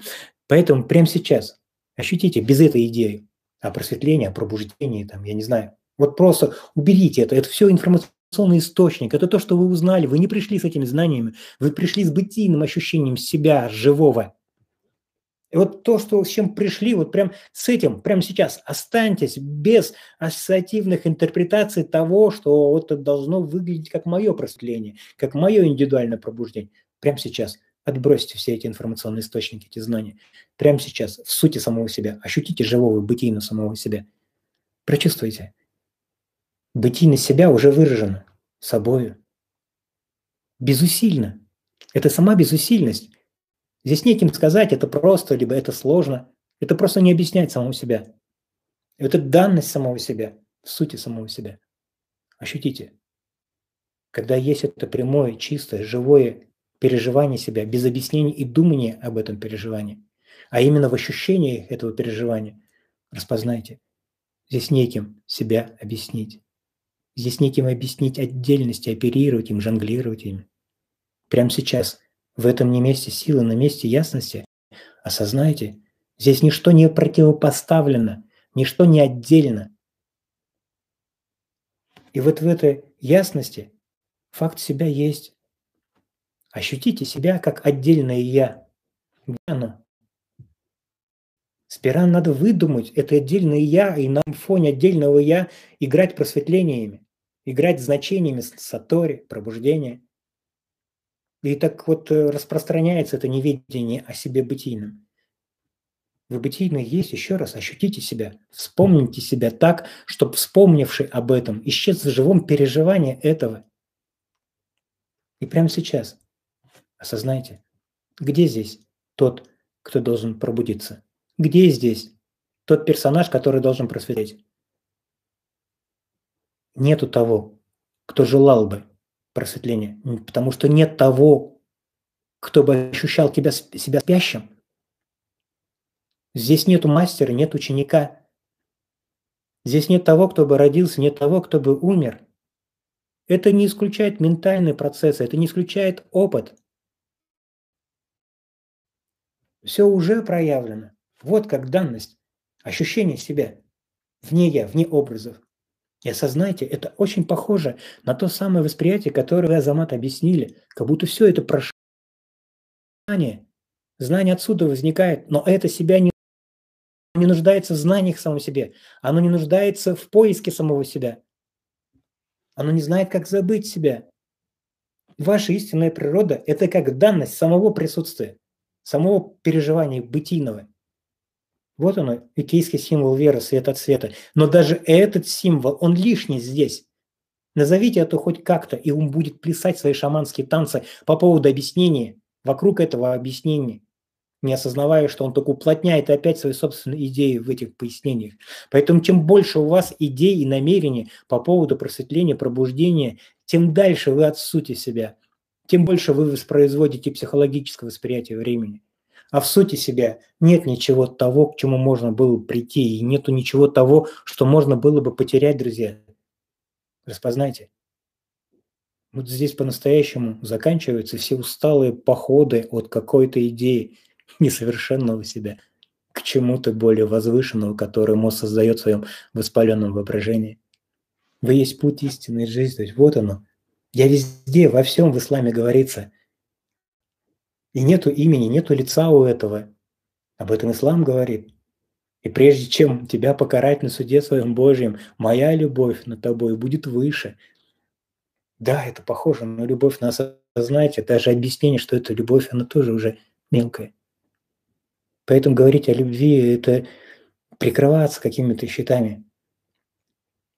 Потому что вы выражены суть любви, которая себя как любовь не объясняет. И это не место силы это место ясности. То самое изначальное, альфа и омега, в котором проявлены все события, все значения этого деятеля. И с деятелем нет проблем. Напоминаю, вы сейчас продолжаете слышать, вы продолжаете видеть. Все, что вокруг вас происходит, происходит, но не интерпретируется уже через социальные инстинкты. Социальные инстинкты, они теряют свою инерцию, свой рефлекс. И получается, что биологическая форма поведения, она остается, но вкус, самодостаточности становится вашим основным переживанием. Ощущение живого самого себя придаст этому вкусу более насыщенные оттенки. И именно вот этот интуитивный потенциал, когда вы можете воспринимать все происходящее вкусом самого себя, интегрируя и преобразовывая ваш опыт, это тот самый инструмент, который остается для зрелого искателя. Поэтому Э, здесь на следующий вопрос я отвечу, но здесь хотел бы резюмировать. Это то самое. Вот все религии, если у вас возникнет этот ключ, вот этот живого самого себя, то есть не у вас как у личности, а вкус в виде узнавания, такой портал этого узнавания, что вы есть и есть без объяснения, вот сюда наложите как калечку все теологические аспекты, все религиозные формы, и вы заметите, оно отражает изначальную истину, не те буквалистические какие-то аспекты, которые замыкают на каком-то вожаке и лидере. Но когда вы собой начинаете видеть и воспринимать, ощущать, ты в миру, но не из мира всего. Ощутите прямо сейчас. Ведь этот ключ, шифр не скрыт. Давным-давно уже было сказано. Прямо сейчас. В сути себя есть как будто бы два переживания. Как будто бы вы есть и как будто вас нету. И вот эта дискретная функция никого не пугает уже. То есть дуальность э, не становится неким таким камень преткновением, а проявляется как форма проявленной игры, где плюс и минус не означает, что кто-то выше, а создает энергетический потенциал, преображая весь ваш опыт. Поэтому в дуальности нет проблем, к сожалению, вот э, потребность адаптации мозга через духовные э, какие-то намерения прийти самому себе, начинать демонизировать то, что дано уже вкусом. Дуальность, она везде, во всем. Абсолютно. Но это дуальность. Вдохе, выдохе. Анаболизм, катаболизме, парасимпатической системы, симпатической системы, гамма-аминомасляной кислоте, глутамату. То есть это дуальность полностью, плюс-минус, везде, во всем теле. Тело-то не является проблемой. В данном случае весь мир, он из этого, из этих красок состоит. Самое важное, что происходит в этом узнавании самого себя – сонастройка боговости, тот самый баланс белого, где дуальность становится формой игры, где все само себя играет, все живо и все имеет свою какую-то духовную насыщенность самостоятельно, без вмешательства, объяснений, интерпретации и так далее и тому подобное. То есть мир как бы есть уже сам по себе. Он не плохой и не хороший. И вне этих объяснений есть динамика живого, сущностного переживания самого себя. Так вот, здесь, э, давайте я сейчас э, на вопрос отвечу. Друзья, э, я ремарочку сделаю. Вот подобные сессии я буду проводить чаще, но вопросы, ввиду того, что не всегда у меня админы появляются, я не могу сразу же одновременно отвечать на те или иные вопросы ваши. Поэтому предварительно в, на Фейсбуке, ВКонтакте, в Ютубе пишите свои вопросы, я их буду э, синхронизировать, выписывать и отвечать на них, но только на те, которые представляются интересными. Если вопросы того, как, э, как вот не страдать э, и тому подобное, это к психологам, это к другим мастерам, которые могут утешить, я для вас буду неприятен, э, для тех людей, кто пытается успокоиться. Потому что я не успокаиваю, я разоблачаю, я я преображаю через выворачивание вот этого страдающего образа я. Если вы чувствуете, что я тяжел для вас, к примеру, оставьтесь, останьтесь с этим ощущением, найдите помягче кого-нибудь, да, возможно, там где-то что-то дотечет, и потом вы со мной встретитесь как с другом, а не как с мастером и авторитетом. Вот э, что важно и нужно на самом деле. Э, так вот, Лилия Поплавская, вопрос – как преодолеть болезнь? Ну, я уже говорил, да, я не буду на это отвечать. Желание преодолеть болезнь – это желание, опять же, усугубить ее только. Не преодолевать, чисто не там, где убирают, а там, где не ссорят. Либо другой тезис. Хотите мутную воду сделать чисто, не трогайте ее. У тела, у тела огромная Э, мощная иммунная система, она справится с любой задачей. Проблема не в болезни, проблема в том, что нет видения того, о чем болезнь это говорит. Проблема в том, что когда противопоставляется болезнь как нечто плохое и различными идеологическими духовными аспектами еще объясняются, то есть в данном случае оправдывается своя собственная беспомощность в виде того, что в здоровом теле я быстрее бы пробудилась бы. Вот это такая, ну, знаете, эм, надо здесь посмотреть, надо быть честным к самому себе – признаться, что убежище ищет такой человек, что он не хочет страдать, он не хочет болеть. И поэтому то, что приходит как информация, оно видится как проблема, как демон, который стоит против меня и который надо преодолеть. Здесь болезнь говорит, любой соматический э, кризис, он явно проецирует, он явно говорит, что проблема не во мне, проблема в той имитации, которую ты себе носишь уже долгие годы. И оно прям туда ведет, и поэтому не сопротивляйтесь злому, ибо оно множится, еще раз напоминаю. Здесь важно ярче, глубже распознавать, а кто внутри, какой образ внутри вас сопротивляется этой болезни. Возможно, этот же образ и создал ее прецедент. Далее, э, Сергей, доброе время суток. Сергей задает вопрос. Будет ли видео по фильму «Джокер»? Думаю, достоин внимания этот фильм. Да, он интересен, но для меня он не более интересен. Э, фильм «Паразит», который я проанализировал и видеоролик создал, там я как раз и говорю о том, почему мне не так сильно импонирует Джокер, э, как фильм «Паразит», к примеру. Посмотрите фильм «Паразит», все-таки там он насыщеннее, там множество степеней, ступеней определенных иерархических уровней, которые интереснее было бы исследовать и тем подсказкам, которые я даю, пройтись по ним. И там я говорю как раз про Джокера. Коротко, но больше внимания как бы я не собираюсь этому уделять. Я руководствуюсь своим вкусом, а не пожелания зрителей, телезрителей. Клавдия Ивановна. Очень интересует вопрос о балансе между врожденными и приобретенными социальными инстинктами. Как же выглядит этот баланс, где он находится? Клавдия, я опередил ваш вопрос. Я вот буквально полчаса вот э, различные реверансы по кульбиты ментальные об этом как раз э, говорил. То есть э, здесь э, баланс между эм, приобретенными социальными инстинктами, он уже выражен э, в, этом видении, в том, что вы есть, вы то, что вы есть, вот в этом самом изначальной сути самом себя. Баланс так или иначе произойдет, я уже много что об этом сказал. Но в данном случае хотелось бы э, дать определенно вот для вас, вот как я это чувствую, э, дать для вас определенный инструмент. Да, есть врожденные, есть приобретенные инстинкты. В, среди э, биологических инстинктов там не надо делать баланс. Необходимо к этому зверю не что-либо, что-либо не противопоставлять из социальных инстинктов. То есть даже потребность в балансе – это то, что вы приобрели в виде знания, в виде информационного источника. Тело само себя сбалансирует, у него есть на это огромные ресурсы. Проблема в том, что не видится, как возникают это социальные образы, социальные идеи в самом себе. И по-настоящему преобразовывая эти социальные некие такие бытовые компоненты, э, биология, она сама себя отрегулирует. То есть огромный потенциал, повторяюсь, на биологическом уровне, иммунная система. У нее, ну, если мышечная иннервация у нас в 6 раз больше, чем мы ее используем, то иммунная система, она в десятки, в десятки, в десятки раз больше, чем мы ее используем. Представляете? Ну, этому телу миллион лет эволюции. Ну, скажем так, вот условно я говорю о теле, а не о хом в этом случае, в этом отношении, неужели тело не, не способно решить вопрос онкологии? Альцгеймер, деменция. А любую проблему он решит, это тело. То есть тело сам себе источник, сам по себе, сама по себе клиника. И здесь э, между врожденными э, и приобретенными инстинктами баланс сохраняется. Только в идентичности того, как возникает этот образ «я». Сперва надо синхронизировать ту идею в самом себе, которая воспроизводит некое психическое восприятие времени. Как это возникает? К примеру, когда человек хочет быть все время осознанным, он кем-то не хочет быть. А кем он не хочет быть, это подавляется. Это не видится, это прячется, знаете, это заметается под ковер и видится, как будто бы дома чисто.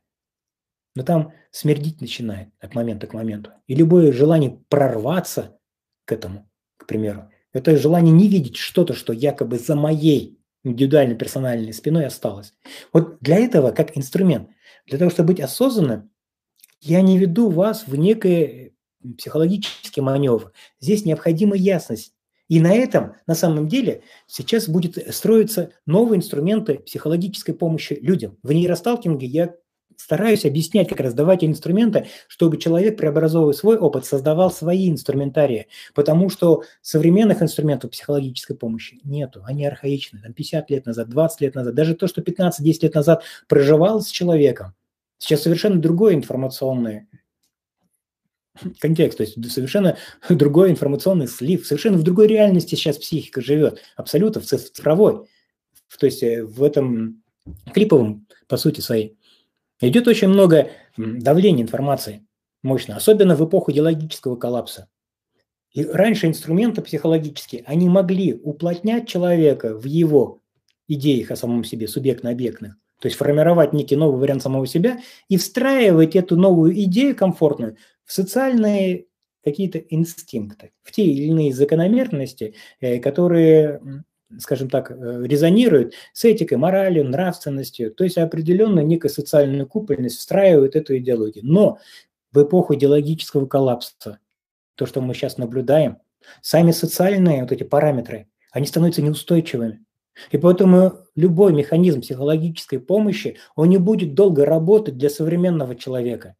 И сейчас, если вы слушаете сатсанги, если у вас у самих эти потоки, вот это преобразование идет, знаете, вы можете через свой опыт, преобразовывая ее на основе формирования, ну, скажем так, э, липидной оболочки, либо тех или иных каких-то шаблонов, инструментов, вливать свой инструмент, живой, и он под восприятие современника будет работать. То есть вот это некая потоковость – это универсальный ключ ко всем проблемам на самом деле. Ключ такого узнавания самого себя, сущностного. И многие из вас способны, если вы не застрянете в духовности, не застрянете в этой плоской, в, в этой интерпретациях о просветлении, о тогда вы начнете чувствовать, вы в миру, но не из мира. И вот это ощущение не дает надменности над этим миром. И тогда прикладные инструменты вы будете оживлять, по-настоящему ваше зрение нужно этому миру. Мне говорят о системности, как можно как бы просветлевать вот в том мире, где все время война идет. Но надо понять, друзья, это очень важный посыл. У системы нет никакой силы над вами. Никакой, кроме той, которую вы добровольно в самом себе, посредством неведения о себе, отдаете эту систему через образ, через идею в самом себе. Система, она не хитра, не глупа, не мощна даже. Но нет силы над вами ни у кого. Она слепа. Она в своей инертности просто слепа. И все, что необходимо, оживить ее вашими глазами, вашим сердцем. Тогда вы заметите, что прикладные инструменты вы начинаете очень легко генерировать и что-то свое по-новому создавать. И что бы вы ни создали сейчас, это будет работать как помощь людям. Я об этом говорю, аспекте служения, э, которое по-настоящему вкусно становится, потому что где-то что-то там на какого-то дядю работать вам сложнее уже будет получаться, потому что энергии уже не будут совместимы, поскольку вы чувствовать будете уже вот некое такое давление на вас, каких-то других информационных источников, потому что к правде себя так или иначе вы уже стремитесь к вкусу себя, к живому самому себе. Но используя те инструменты, которые даны уже, их можно, им то, что можно, их нужно использовать, играть, чувствовать вот это живое динамическое преображение. Ты в миру, но не из мира всего. Так вот, еще раз напоминаю, как инструмент, как инструмент, Клавдия, э, когда, к примеру, человек стремится к балансу, он опять, повторяюсь, кем-то не хочет быть. Это тоже необходимо уловить. Вот что произойдет, когда вы этот баланс будете переживать. То есть есть определенно какая-то эталонная модель самого себя в будущем. Опять мозг его психические адаптивные навыки структурируют воспроизводство психологического времени, что где-то там вы будете, когда у вас возникнет баланс. Вот необходимо вычленить оттуда, выявить в сознательном. Я часто говорю для таких людей э, нарастить еще одну фалангу, чтобы глубже палец в глотке, чтобы это вывести наружу. То есть в данном случае это дает возможность увидеть те компоненты, из которого складываются кубики будущего, того психологического времени, который создает просто определенный вид убежища, такую защиту. Когда вы выявляете, кем я буду, когда буду осознанным, тогда в этом отношении, когда вы честно, это глубоко, ярко искренне начинаете видеть, во-первых, вы начинаете видеть, как много там нестыковок, как много когнитивных ошибок, как много взаимоисключающих желаний и задач, которые мозг не может переварить. И поэтому здесь все время какая-то колбасня, все время какой-то, знаете, э, как будто откат назад происходит. Но это рассогласование, я об этом уже говорил. Но вот этот момент, некая идея в самом себе, ее необходимо рассогласовать в ясности. А чтобы не переводить это просто в элементарную какую-то психологию, в первую очередь, когда вы это выявляете часто искренне, у вас инсайд возникает, вы начинаете видеть, видеть вот в ясности у вас проявляется взаимоисключающие модели – которых просто невозможно никак сделать. И в данном случае осуществить, к примеру, с одной стороны, когда я просветлен, меня нету, а с другой стороны, одновременно существует желание помогать, служить. А как ты можешь помочь, либо служить, если тебя нету? А психика вынуждена вот в этом миксере э, одновременно эту жижу глотать. И, естественно, информационный метаболизм не переваривает эти взаимоисключающие установки. Их очень много. Когнитивных ошибок, связанных с принятием решения, с памятью, с ошибкой атрибуции. Их очень много. Загуглите, прослушайте, прочитайте. Может быть, я проведу сессию, семинар по поводу когнитивным ошибкам. Так вот, эта когнитивная ошибка является основным глюком. То есть здесь не столько что-либо надо дать самому себе, сколько разоблачить. Разоблачить эти когнитивные ошибки. Именно вот это цикличное событие в меру каузальности ума создает глюки. Но глюки не с вами а очень часто за взаимоисключающими целями, целеполаганиями, задачами. Когда это выявляете, здесь вторичный фактор работает. Еще я часто говорю в нейросталкинге, разложить это по квадрату Декарта, потому что каузальный мозг, он задает только один вопрос. А что будет, если это случится? Вот сами себе ответьте. Ведь практически на 90% времени мы только так вопросы и ставим-то. Что будет, если это случится? И мы не озвучиваем, не освещаем вопрос другого характера, но именно в этой же плоскости. А что не будет, если это случится? А что будет, если это не случится? И что не будет, если это не случится? Мозг, он вообще две частицы не в одном предложении вообще не понимает, не рубит. И в меру своей каузальности он оперирует только одной потенцией. Но когда даже вот это желание вы интегрируете по квадрату Декарта, логического квадрату Декарта, вы заметите, очень много ответов происходит. А оно суть одна, на самом деле. И тогда некая такая искренность, ясность, так инсайдов больше. То есть все, что я даю на самом деле, те инструменты, они не ведут к успокоению, они ведут к откровениям, к инсайдам, к открытиям. Именно это преображает. Метаморфи... Э, метаморфоза преображения происходит в узнавании, а не в потребности успокоиться. Это надо понять. Тогда рассогласование, с которого я начал, в принципе, нашу сегодняшнюю сессию, происходит намного быстрее, намного быстрее и при всем при этом экологично, а не под каким-либо психоделическим трипом. Так вот, далее поясню. Когда вы это все выявляете в сознательное, получается то, что у вас возникает, а, ясность, вы как будто это со стороны мозг на это смотрит. И даже когда человек к батюшке к своему идет покаяться, ему хорошо становится такому человеку. Но не потому, что батюшка на себя взял эту энергию. Да нет, это чушь собачья. Здесь получается, получается то, что у мозга, когда вы это говорите, то еще, еще один вербальный сенсорный код даете в восприятие мозга. Получается, что у него есть способность увидеть это через слышание, то, что он внутри когнитивных процессов, внутри самого себя думает. То есть это он признал, это он увидел, он это сказал, он это выразил. И он увидел это со стороны, как вот он сказал. Именно вот этот факт видения, еще один сенсорный аспект для восприятия того, кем человек себе говорит, попадает в область сознания. И таким образом происходит успокоение. То есть происходит некое такое рассогласование. Конечно же, это частичная такая инъекция. Но вот эти модели, то, что они дают возможность более интегрально подходить к перепрограммированию, депрограммированию, вернее, вот этих образов самого, несовершенно самого себя. В данном случае не образ о себе исчезает, а исчезает психоэмоциональная реакция переживания этого образа. То есть расхлопываются эти э, эмоциональные пузыри. Они расхлопываются. Это нейрологический процесс.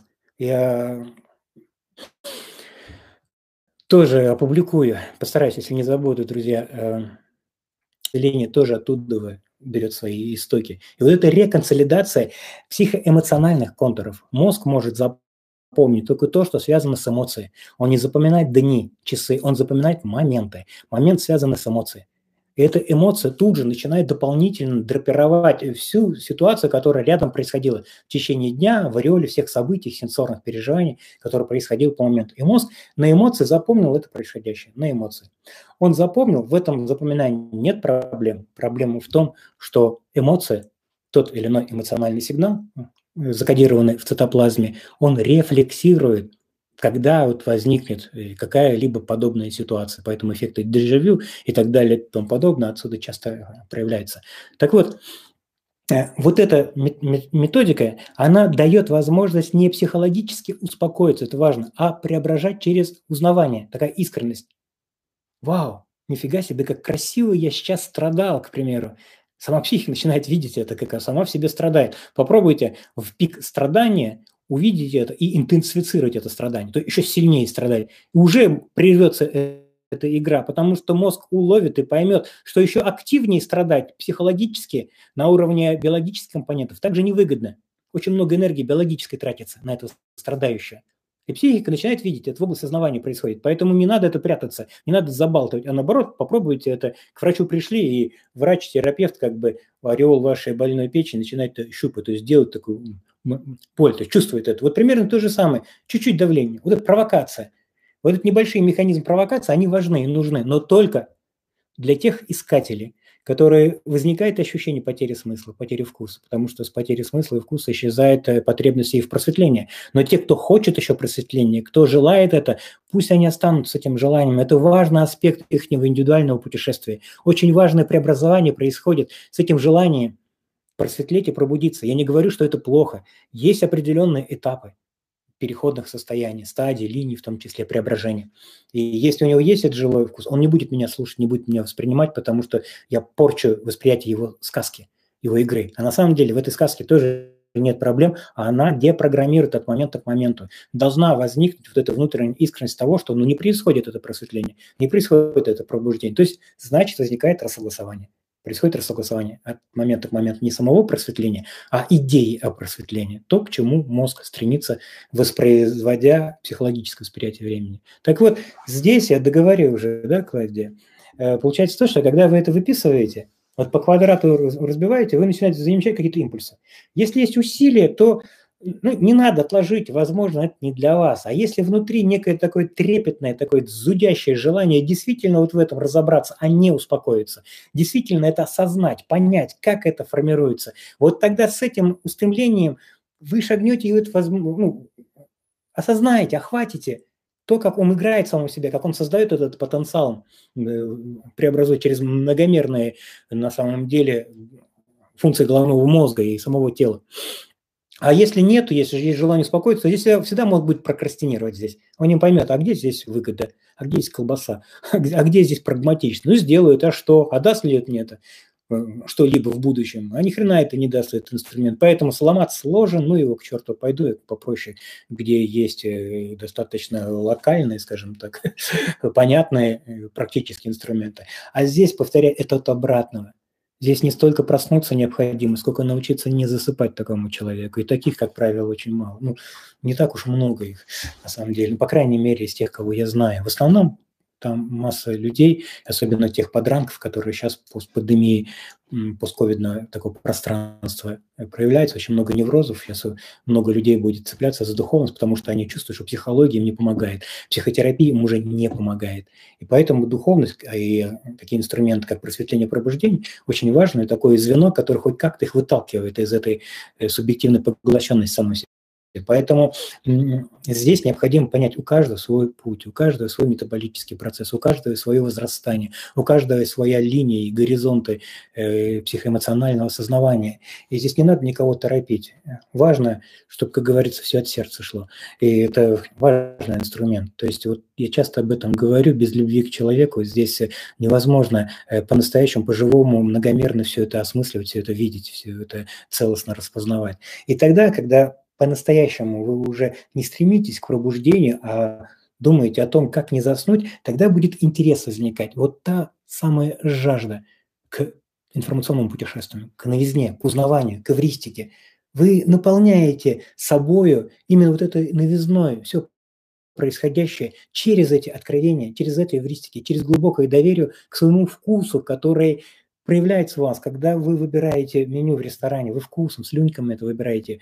Но, к сожалению, в течение жизни мы советами того, кто над нами как официант склонился и говорит, это поешьте, это поешьте. Вот этот вкус, когда вырабатывается, дает возможность интерпретировать все информационные процессы, всю информационную потребность этого биологического животного, который хочет поесть, интерпретирует с этим вкусом и вкусом, когда вы, вы выбираете. На самом деле сознательно мозг выдает это, а на подсознательном он начинает знать, понимать, коррелировать через свои витальные процессы, какие жиры, липиды, углеводы, в каких пропорциях это необходимо поесть.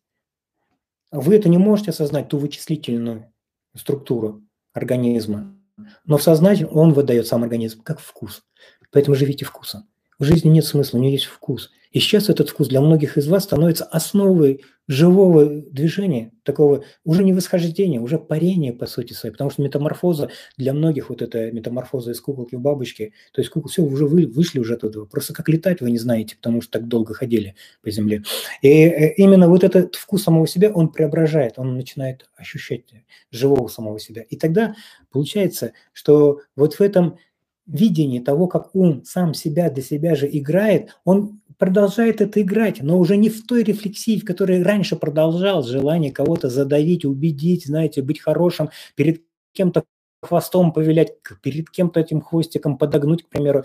Вот эта, вот эта игра в некую субъективную реальность исчезает. Вы всегда живы, вы всегда в новизне, вы всегда есть данность самого себя. И что бы мозг ни говорил, воспроизводя образ Саламата, прямо сейчас это говорение происходит, но, повторяюсь, говорящий, он в сознании – он сознательным, он видится, он распознается. Сам говорящий осознает, понимает, что он не первичен, он в области сознавания. Вот этот навык у мозга сформировался. И тогда что происходит? Основной момент ломки генома человека, генома биологического существа, получается то, что то, что виделось как неопределенность, как неизвестность, уже не пугает ум. Он видит в этом альтернативу, он видит в этом путешествие – так же, как вам интересно путешествовать по незнакомым местам, так же и мозг все время стремится к информации. Это биологически связано. Потребность в знаниях в пирамиде Абрахама Маслова тоже выражена. И вот эта потребность в знании, на самом деле, она первичным образом биологически выражена.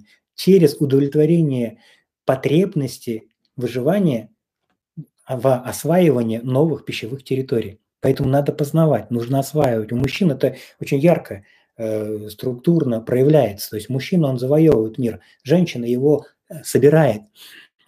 К слову, я здесь тоже такой небольшой ремарочку дам. Э, скоро выйдет на следующей неделе новое видео «Мастер Маргарита». Я там как раз и буду говорить о силе женщины, о том, что ее сердце, оно уникальное само по себе.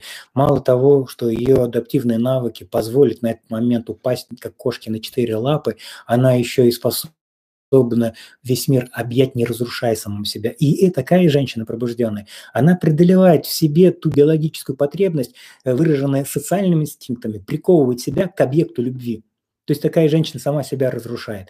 А пробужденная, она ароматной становится. Такая женщина, она все объемлет. И от такой женщины, как от аромата, ну, никто не уйдет, наоборот, ее будут чувствовать. Об этом в моем э, новом виде, э, видео «Мастер Маргарита». То есть я вас приглашаю, поэтому будьте, э, скажем так, в поле восприятия, и как это выйдет, послушайте. Буду очень рад, если вы дадите мне обратную связь о том, что вам интересно, какие вы бы хотели бы получить, ну, осознать, воспринять новые темы. То есть э, я сейчас постараюсь быть более открытым, и поэтому в том числе и онлайн сатсанги через YouTube я тоже буду открывать. Так вот, вот эти домашние задания, то, что я сейчас сказал, э, я сейчас вот говорю Клавдии, на самом деле, отвечая на ее вопрос. Вы интуитивно, если чувствуете, что вам тоже это подойдет, тогда другой дело. Ну, не надо это быть буквалистом, прям слизать э, этот инструмент, который как подсказка на этот вопрос отвечает для Клавдии. Так вот, когда вы, вы выпишете все вот это идеальное состояние самого себя, эталонное состояние самого себя, когда происходит через квадрат Декарта, вы ее препарируете, и больше ясности пойдет, то есть больше альтернативных состояний видится у одного якобы предположения каузально, то тогда что происходит? Там происходит, как правило, следующий ситуация, когда ярче возникает, когда возникает эта искренность, чистота откровения, видение того, как мозг пытается спрятать воспроизводство некого будущего, тогда ярче начинают проступать контуры того, чего он так долго не хотел видеть самого себя. То есть через эту искренность, это узнавание происходит новая такая честность. Я ее называю новой искренностью. Проявляется то, от чего человек бежит. Потому что эти компоненты, то, к чему он стремится, и то, от чего он хочет убежать, они равнозначно и равносильно. Другое дело, что мозг это подавляет. И когда выплывает эта сторона, вот та темная сторона, как казалось бы, чертоги разума, то, чем мозг не хочет быть, ему кажется, что он все отработал, э, многие психологические инструменты решил, многое принял, многое отпустил, многое простил, но на этом тонком этапе, наоборот, там волна идет, и как, где человек начинает ощущать, как э, старуха возле разбитого корыта, а как будто бы я ничего не решал в своей жизни, как будто те психологические инструменты, которые я считал я, вроде бы решили эту проблему, а нет, они берут и поднимаются. Так и должно быть. Идет рассогласование. То, что психология подавляет, замещает, блокирует, оно всплывает на этом уровне искренности. И поэтому частота искренности этих эвристик, они уравновешивают эти состояния. Но на самом деле, если говорить через нейрологические аспекты, на самом деле, когда и темная сторона начинает подниматься, как видится, как темная, то они уравновесят, как инь и янь. Как инь и янь. Происходит то, что они сливаются – и вот чем больше этих откровений, знаете, эти, как казалось бы, пригранично отдельно друг от друга состояния, намерения, вот эта их непотенциальность, как плюс и минус, создает ту энергию светимости, то преображение через узнавание. То есть плохое и хорошее, они не столько взаимосвязаны, сколько взаимообразовывают друг друга. В данном случае здесь тоже можно тонкость уловить, потому что это кажется для начала синонимично. Но на самом деле нету. Это есть одно. И плохое, и хорошее есть одно. Инь и янь. Но когда человек стремится к чему-то, к одной полярности, естественно, он качели это будет только раскачивать. А когда проявляется эта искренность и ясность, то эти значения, они уравновешивают сам, сами себя через инсайды, откровения и эвристики. И преобразовываясь таким образом, происходит по-настоящему прощение, по-настоящему принятие, где нету «я», кто испытывал себя бы в неком таком кайфушном состоянии после прощения, после принятия, после отпускания. Нет этой адаптивной потребности изменить мир к какому-то лучшему, который мозг воспроизводит в неком реальном. Мир прямо сейчас проявляется, и нет отдельного себя от мира. Эм, друзья, Сейчас я еще на один вопрос отвечу. Повторяюсь, здесь много вопросов пишут, но я не могу на них ответить, поскольку э, я выписал уже некоторые вопросы и на них буду отвечать. В следующих наших сессиях я сейчас постараюсь зафиксировать вопросы, то есть в чат, сохранить его.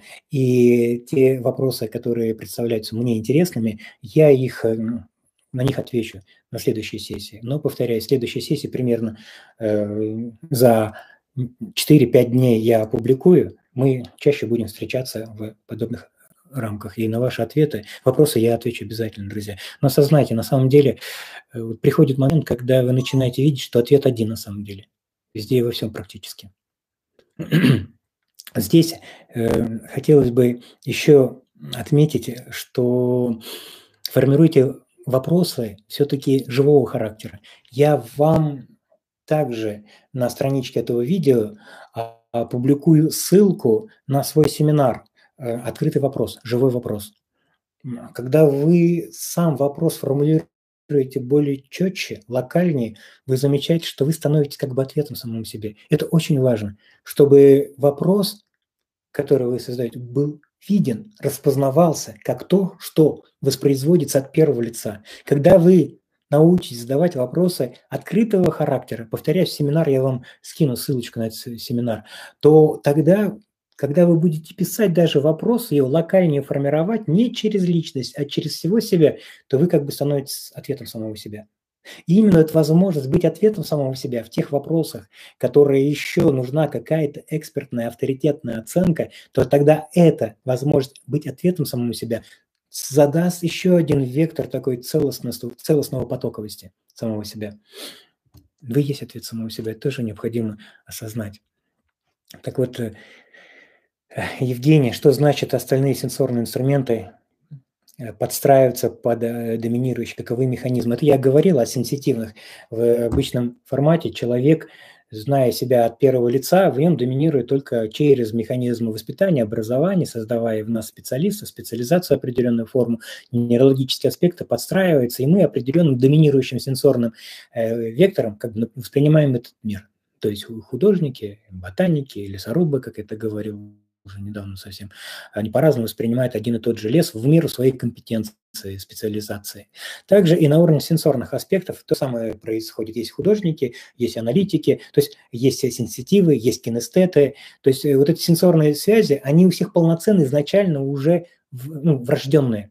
И органов не 28, Евгений, э, не 28 органов чувств, а 28 те, которые сейчас открыли. Наука еще будет открывать и открывать эти спектры э, сенсорных возможностей человека, потому что ну, человек, человеческий организм настолько многомерен, что просто определять, что у нас 6 либо 9 органов чувств, это настолько примитивно и глупо, в том числе определять, что у нас 28 органов чувств. Наверняка будет что-то открываться. То есть сенситивность у нас просто феноменальна.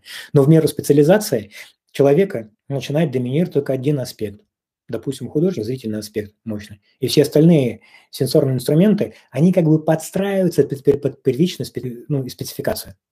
Это не означает, что они исключены.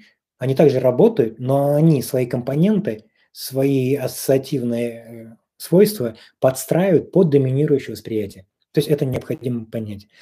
Далее, сенситив воспринимать информацию целостью. Почему только один сенсор? Ну, это я уже только что ответил. Эталонное состояние, которое возникает в результате практики, например, медитации, влечет за собой эмоциональный шлейф, который мозг запоминает и стремится.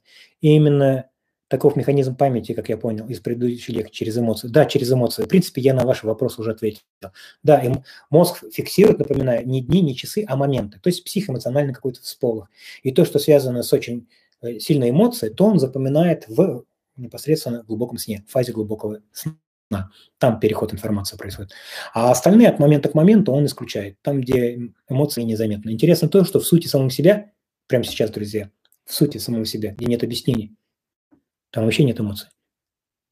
То есть где есть чисто живая и сущностное переживание себя без домысливания, без образов. Прямо сейчас вы есть. Это не связано с эмоцией. И мозг, он не может это запомнить, потому, потому что это не его чистота. Он отсюда формирует себя как деятеля. Он вот здесь, он в сути, как проявление берется уже. Он отсюда, отсюда вот Отец, Сын, Святой Дух, как бы, да, вот, вот Святой Дух, вот отсюда вот все это проявлено, по сути-то. Дао, Дэдзен, к примеру. Вот он Дао, вот она суть. И вот эта суть изначальная, первичная, она не связана с эмоцией. Но это не означает, что память не работает. Память есть. И вот когда вы чище становитесь, когда происходит вот это узнавание самого себя, кстати, пермоментно, то получается, что мозг, он, не понимая это, но может спокойно выражать себя. И эту возможность спокойно, свободно выражать, давая себе ту базовое доверие к происходящему, дает возможность интегрировать свой опыт. И тогда он вот в этом чисто живой потоковости начинает наблюдать за собой. Если он меньше восхищается этим, тогда чистота вот этой потоковости, она как бы расширяется.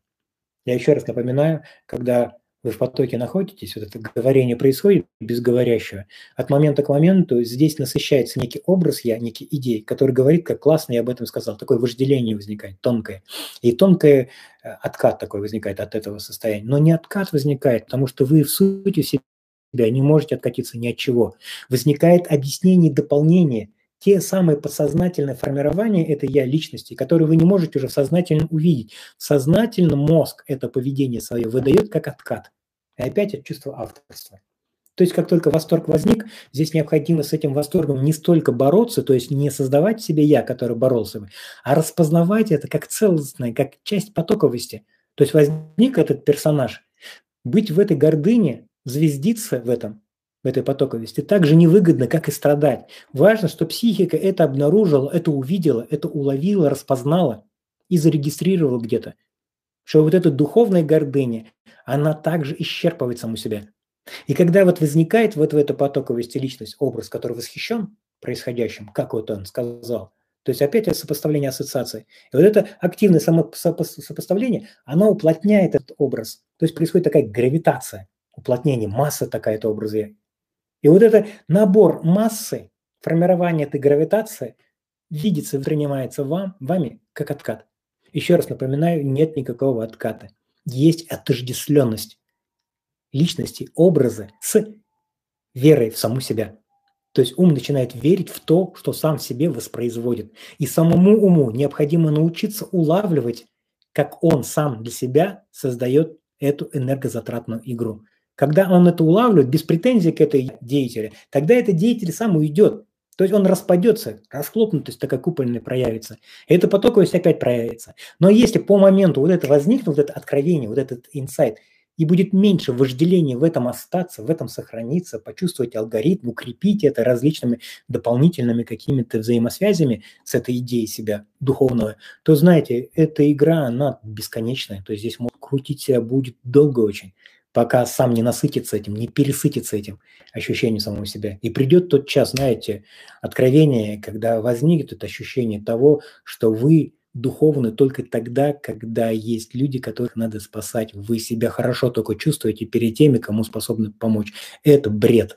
В первую очередь, тонкая агрессия направлена на вас – там нет любви, там есть желание доминировать и за счет функции страдающего другого ресурсировать самого себя. Это духовный паразитизм. И пока он существует, пока человек сам себе это не увидит, не распознает, не осознает, эта игра будет бесконечной. Он будет здесь ритуалить самого себя, будет определенную э, секту такую создавать, знаете, вот для самого себя. Потому что, еще раз напоминаю, быть сильным в мире слабых людей ничего не стоит. Выражайте себя, друзья. Я при, при, прихожу к некому знаменателю. На все вопросы я не могу ответить, но на самом деле, если вы заметили, я отвечаю на все вопросы практически, потому что болит в одном месте. Кажется, что везде болит, на самом деле палец сломанный, и вы прикасаетесь сломанным пальцем ко всем аспектам. Будет вопрос лаконичный, в ответ, вопрос не от первого лица, а в видении, как это первое лицо формирует, вы становитесь ответом самому себе. Тогда будет видеться, что проблема только одна – в неведении о своем невидение. Есть ощущение игры этого отдельного «я». И есть подсознательная вера этого «я» саму себя. Это не, не отрицает вас, вы всегда есть. Вы не можете сильным, вы не можете быть слабым. Вы всегда живые, друзья. И вот это жив, живые вы, оно не над кем-то. Вы в миру, но не из мира всего. Это ощущение прямой, чистой, сущностной, оно способно выражать себя, оно способно проявлять себя в определенной динамике в социальном мире. Другое дело, что потребность быть хорошим, быть правильным, быть нужным, быть важным, быть значимым, быть избранным, оно девальвируется от момента к моменту. Вы становитесь все более и более естественным.